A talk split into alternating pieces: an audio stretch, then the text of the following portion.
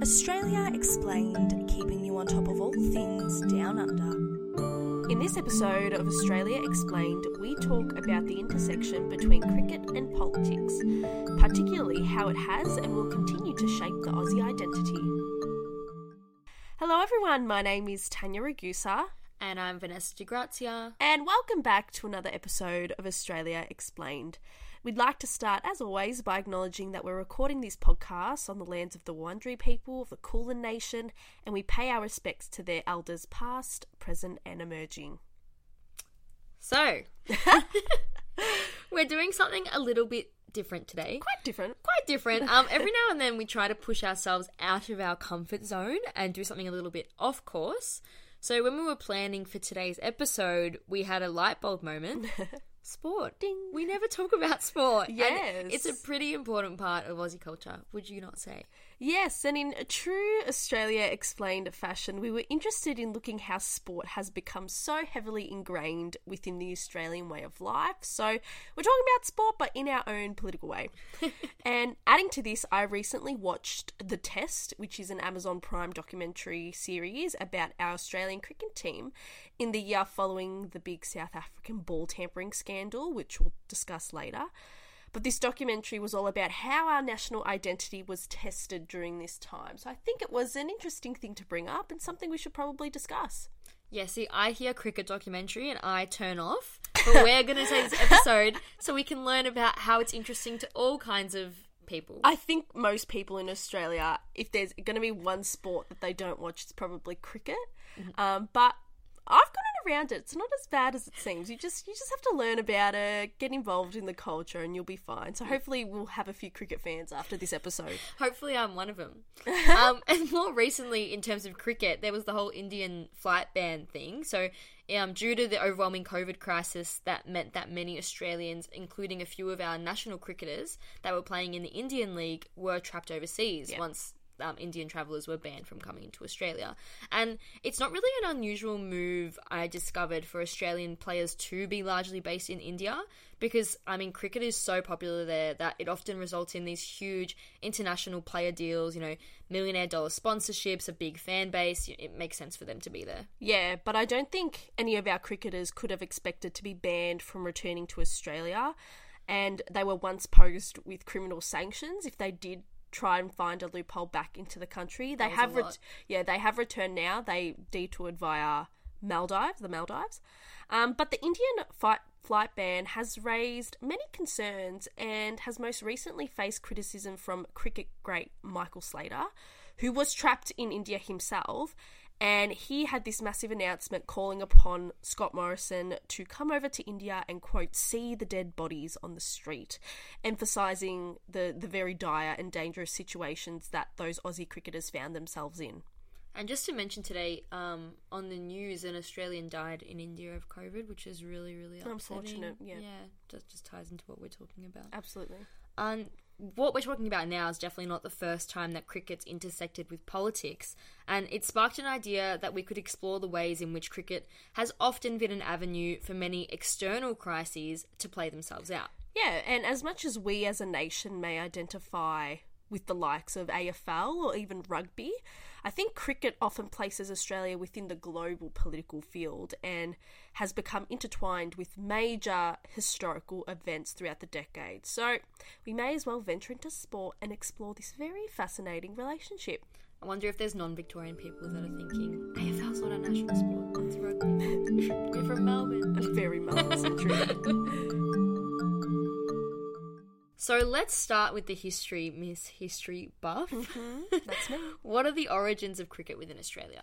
So the most important thing to point out straight off the bat, pun very much so intended, is that cricket is inherently linked with colonialism.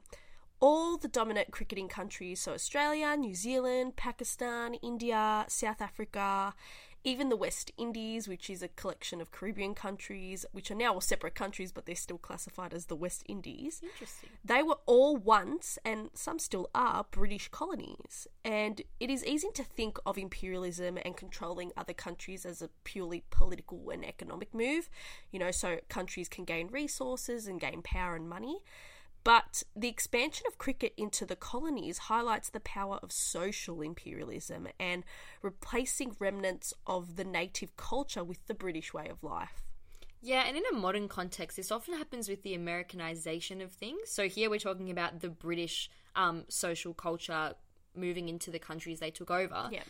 Yeah. Just to put it in a bit of context, now we have the Americanization of cultures around the world with American movies and products and things like that. So what we're talking about, cricket, is an example of how a dominant culture can kind of feed into the cultures they're taking over and become part of their culture. Yeah, like a simulation, essentially. Exactly, yeah. So cricket, back to cricket, it was often introduced by British colonists in its overseas territories as a form of nostalgia and a representation of home. So it was establishing this idea of Englishness in the foreign lands. And as sport was increasingly adopted by the colonised, it grew to symbolise the ideal gentleman, which was, let's not be serious here, but back then restrained, controlled, and most importantly, white. Yeah, you often hear cricket described as the gentleman's game because it is quite fair, it's quite not as dramatic or physical as other sports. So I do think it does represent that sort of very controlled, gentleman-like behaviour. Within Australia, cricket was the first team game to be exported from Britain and was played between colonies, remembering that this was before federation, when each state was once its own British entity. British teams became travelling to Australia to tour the country from the 1860s onwards, but in my research, I found that the most fascinating cricket tour of all came in 1868, when the first all-Aboriginal cricket team travelled to Britain and played 47 matches there from May to October. The Aboriginal tour intrigued many British people, particularly as this tour came shortly after Charles Darwin's publication of his book called The Origin of Species. So in this book, Darwin discusses the really complex ideas of evolution and natural selection, which, I mean, we're not going to try and break it down in this tiny episode, but to be in the relevance of this episode, he did examine how the human species gradually evolved to become adapted to new environments. And the British looked at the Aboriginal Australia team as an example of exactly what Darwin was trying to prove. So this was a species of human so different to what the British were themselves, a species that, in a way, was succeeded by the white race. Yeah, and for this reason, the British audiences viewed the Aboriginal team as exotic figures, in quotes. They got them to perform skills with their boomerangs and spears between matches. It very much so was a performance in a way. And even a correspondent of Charles Darwin himself came to examine the team and took a wide range of evidence away to later add to the study of evolution. So it's quite, I guess, gruesome to think of them as test subjects in a way. Yeah, that's really messed up. Yet the Aboriginal Australian team was also praised for their performances on the field. So a British newspaper at the time called The Sporting Life reported that the team's prowess as cricketers and applauded their physical abilities. In the same report, though, the team is also praised for not being savages. Instead, they were described as perfectly civilised, having been brought up in the bush to agricultural pursuits. Yeah. Let's break that down. Yeah, and as positive as that statement may sound on the surface, it actually really highlights the racial prejudice of the time, especially that comparison between the civilised British man and the uncivilised native Indigenous savage, in quotes. As well, that statement completely justified colonialism as a good thing, turning these, quote, uncivilized savages into more tolerable people and allowing them to progress in life due to the efforts of the British people, you know, to get them to work and to assimilate into the white culture. And can I add, I think a lot of Australians kind of covertly still hold that belief. Like, you hear that sometimes when arguing about Indigenous issues, like people saying, oh, but if the British never came, there would be nothing here. Yeah. And obviously we've talked about this many times before in a couple of our episodes, but this idea of uncivilized savages being allowed to progress through colonialism is not like a rogue idea that doesn't exist today. Yeah, no, it definitely is still brought up in the argument as to why British invasion was a good thing. It allowed them to progress and to grow, and you know, but that's very much so based on a Western society, we have to remember. For sure. And if you want to know more about that, listen to, what are our episodes called about Aboriginal? So many. Invading Australia, the Tasmanian genocide. We've got a few episodes. There's a lot. Just go through them. Yeah. But despite all this, the Aboriginal Australian team was still subjected to discrimination. No matter how civilised they may have seemed, they were still banned from eating in the lunch tents at the British cricket ovals. And a British newspaper called The Times also labelled the tour as a travesty upon cricket for letting these natives of a convict colony come to Britain and sort of infect their land. So the Aboriginal cricket tour of Britain emphasised this complex relationship between sport, race and empire, but also the dangers of using a native culture as a form of entertainment. Because clearly the audience of British people still considered the Aboriginal cricket team as unequal to themselves, so it was very much so an imbalance in power here. So, moving on, how has cricket intertwined with political crises over time? Do we have some examples? Yes, we're going to discuss two major events here that came at very different times during world politics. So firstly, we're going to look at something called the Bodyline scandal in the 1932-33 Ashes Series. So for those who struggle with understanding cricket, the Ashes Series is probably one of the most iconic competitions in sport. You don't need to know what the Ashes... You don't need to watch the Ashes to know what it is. And it is played between the English and Australian cricket teams. It first began in 1882 and it's played every 2 years, and each Ashes series alternates between being played in England during their summer between June and August, and then the next time the Ashes is played, it is played on Australian soil during our summer, so December to round about December and January. And as we discovered in our research, well, I discovered, you already knew this, the Ashes consists of 5 test matches and each test match is 5 days long. And the teams play on a different oval each test match. So the Ashes ovals in both England and Australia are quite famous for their cricketing history, and the order of the ovals in which the tests are played is a long tradition of the Ashes series. For example, when the Ashes are played in Australia, the first test is always played in Brisbane, then Adelaide, Perth, Melbourne, and lastly Sydney. It's a tradition. Yeah, just like the whole sport of cricket, it's very much so embedded in British tradition. But the scandal we're discussing falls during the Ashes series of 1932-33 when England travelled over to Australia. And the timing of this particular Ashes series within history cannot be understated, especially following World War I. We need to remember that Australia joined World War I as an act of support for the British Empire. And we were drawn into the war, into a war that we essentially could have avoided, but we went due to our loyalties to the Empire. But after World War I, Australia was left in quite a dire financial state because of all our military spending. We were quite a young country as well, so we didn't have as, I guess, large of a bank to draw from. And we were essentially suffering for the sake of another country. And if you want to hear more about Australia and World War I, our episode, The Anzac Legend, from a couple of weeks ago, goes into a bit more detail. Back to cricket. So at this point in time, Australia was largely built on its agricultural production, so things like wool and wheat. So many returned soldiers from World War I decided to base themselves in rural Australia and work on farms, you know, to earn a living. Yeah. However, many other countries around the world started to do the exact same thing, and this led to an oversupply of wheat and wool. Yeah, and basic economics here. When you have too much of one thing, the prices for that thing fall. So this meant that Australia's national income started to drop as our two main exports, which were wheat and wool, were no longer in such high demand. So to support us during this time, the Australian government started borrowing large amounts of money from London to stay afloat, but this dried up as the world slumped into the Great Depression. So when the Wall Street crash of 1929 hit, Australia entered the 1930s with mass unemployment, piles of debt and a lack of national income. Gotta love those economic cycles. Our British heads of state recommended that the Australian government introduce a series of austerity measures. So this basically means that you minimise public spending. So you cut wages, jack up taxes a little bit in order to save a bit of money.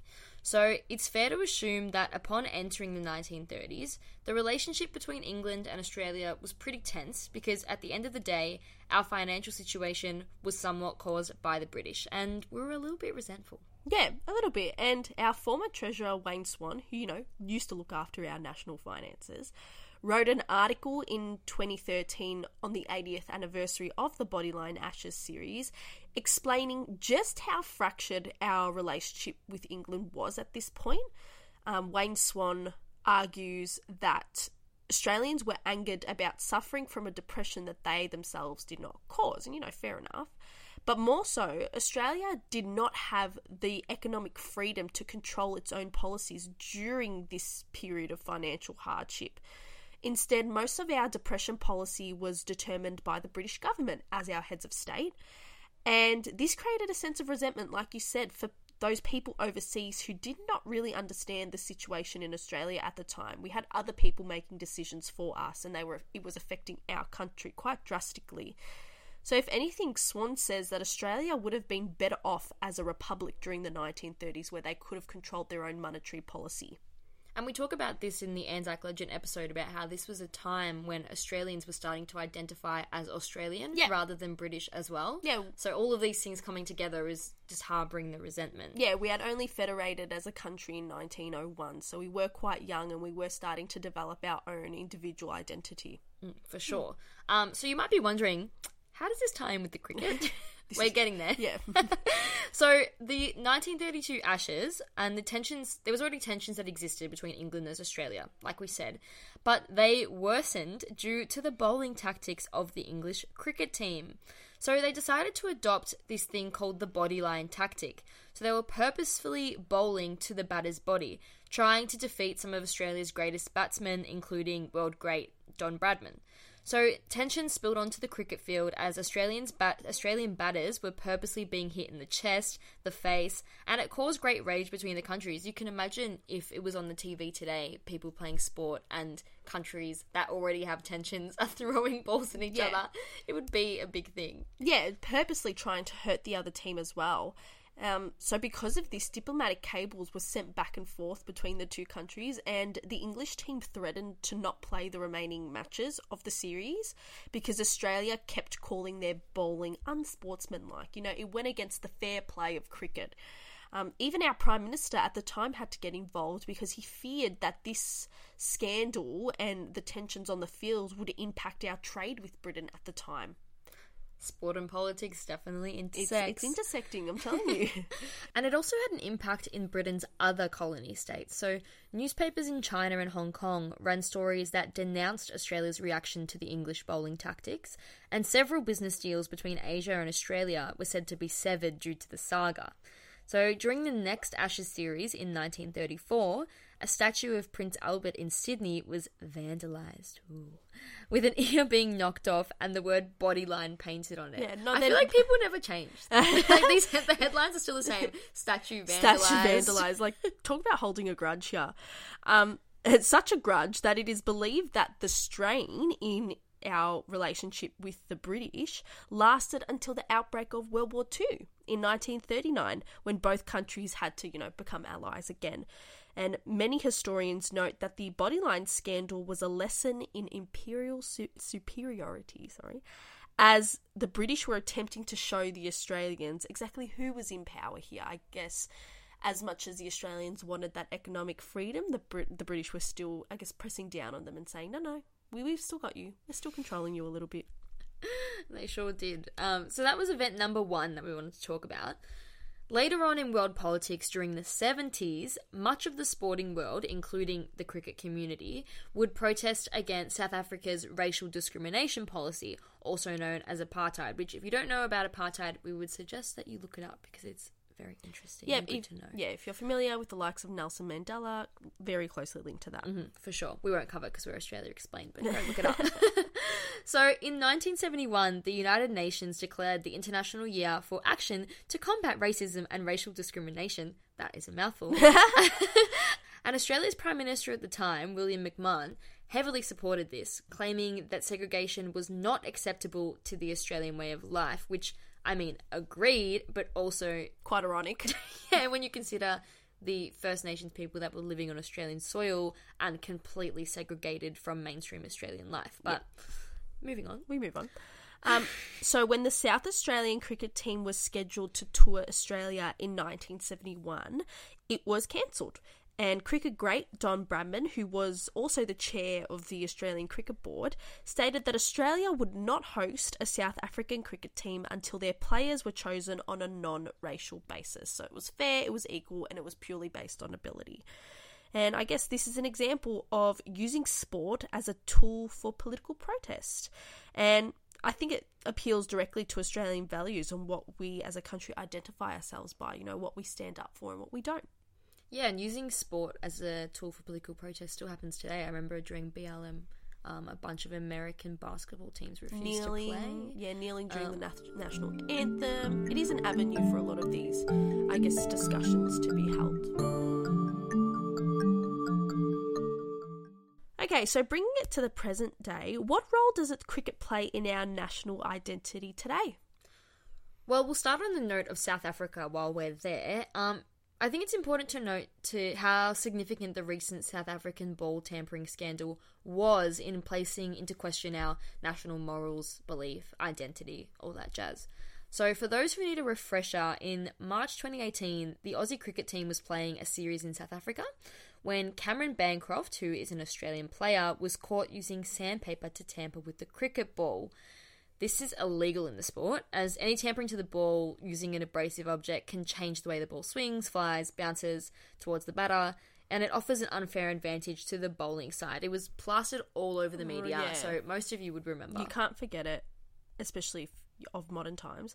And team captain Steve Smith, who is also compared to Don Bradman at the time, so it's interesting to see these two figures interact throughout history, admitted to knowing of the plan. And also vice-captain David Warner was said to be, I guess, the one who schemed the whole plan and brought it together. So all three players faced enormous consequences. Smith and Warner were sanctioned with a 12-month ban from the sport, and Bancroft was served 9 months. Yeah, it was really a remarkable week in sport and in the media, because we saw press conferences of these three men breaking down into tears, you know, apologising to their families for being a disappointment. And a lot of people were questioning the integrity of the Australian cricket team. The coach of the side, Daryl Lehman, also resigned despite having no alleged involvement in the plan. This really affected Aussies and the way that we see ourselves as a country. Yeah, and you can see that in the national and global response to the scandal. It was just as big as the scandal itself.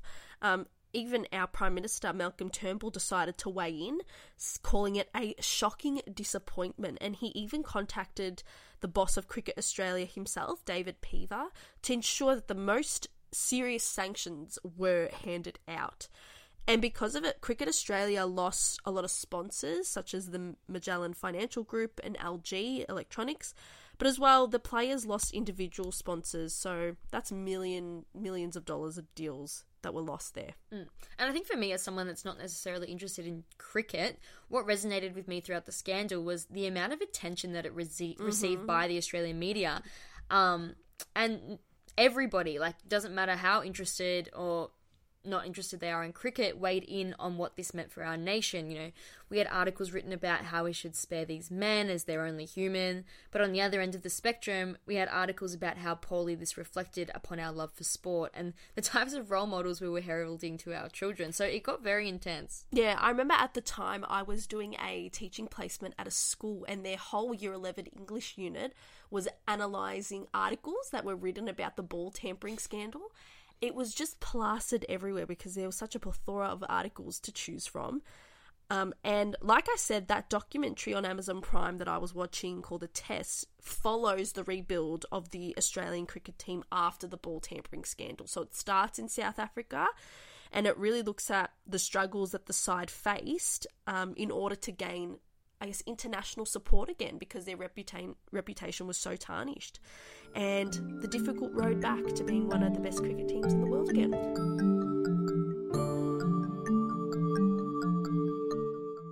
And now it's time for our recommendations. So Vanessa, what have you got for me and our listeners today? So I've got a quick 3-minute video from the ABC about the ball tampering scandal that we just talked about. It explains why it was wrong, you know, what the public response was, how it impacted the perception of the Australian cricket team. So it's just a bit of an extension of what we've talked about and sums it up in a good way. Yeah, and a bit of a visual too. My recommendation is an article by Waleed Ali. We all know him from The Project. And it was written after the ball tampering scandal as well, but it focuses on how Australia formed its identity within sport before we even federated and before we even had any sort of foreign policy. He says that sport was our foreign policy and it was the way we interacted with other countries around the world. So that's why it was so important to us, and that's why this scandal shocked us to our very core, I guess. Mm-hmm. Very interesting recommendations. We'll leave them in our show notes for you to check out. And that's it from us today. Thanks for listening. We hope you enjoyed this different episode appealing to our sports fans out there. Let us know what you think. We're always interested to hear your thoughts. If you don't follow /subscribe/ whatever your podcast streamer requires that you do, do it right now. Please. Come on, click it. Feel free to leave a review as well. If you don't already follow us on Instagram, it's @AustraliaExplainedPod, and we post heaps of short, sweet and simple Aussie content to help you easily digest what's going on in the world or in Australia. All the info from today's episode's in the show notes for you to check out as always. And that's it. Yeah, we will see you in 2 weeks' time. Bye. Bye, everyone.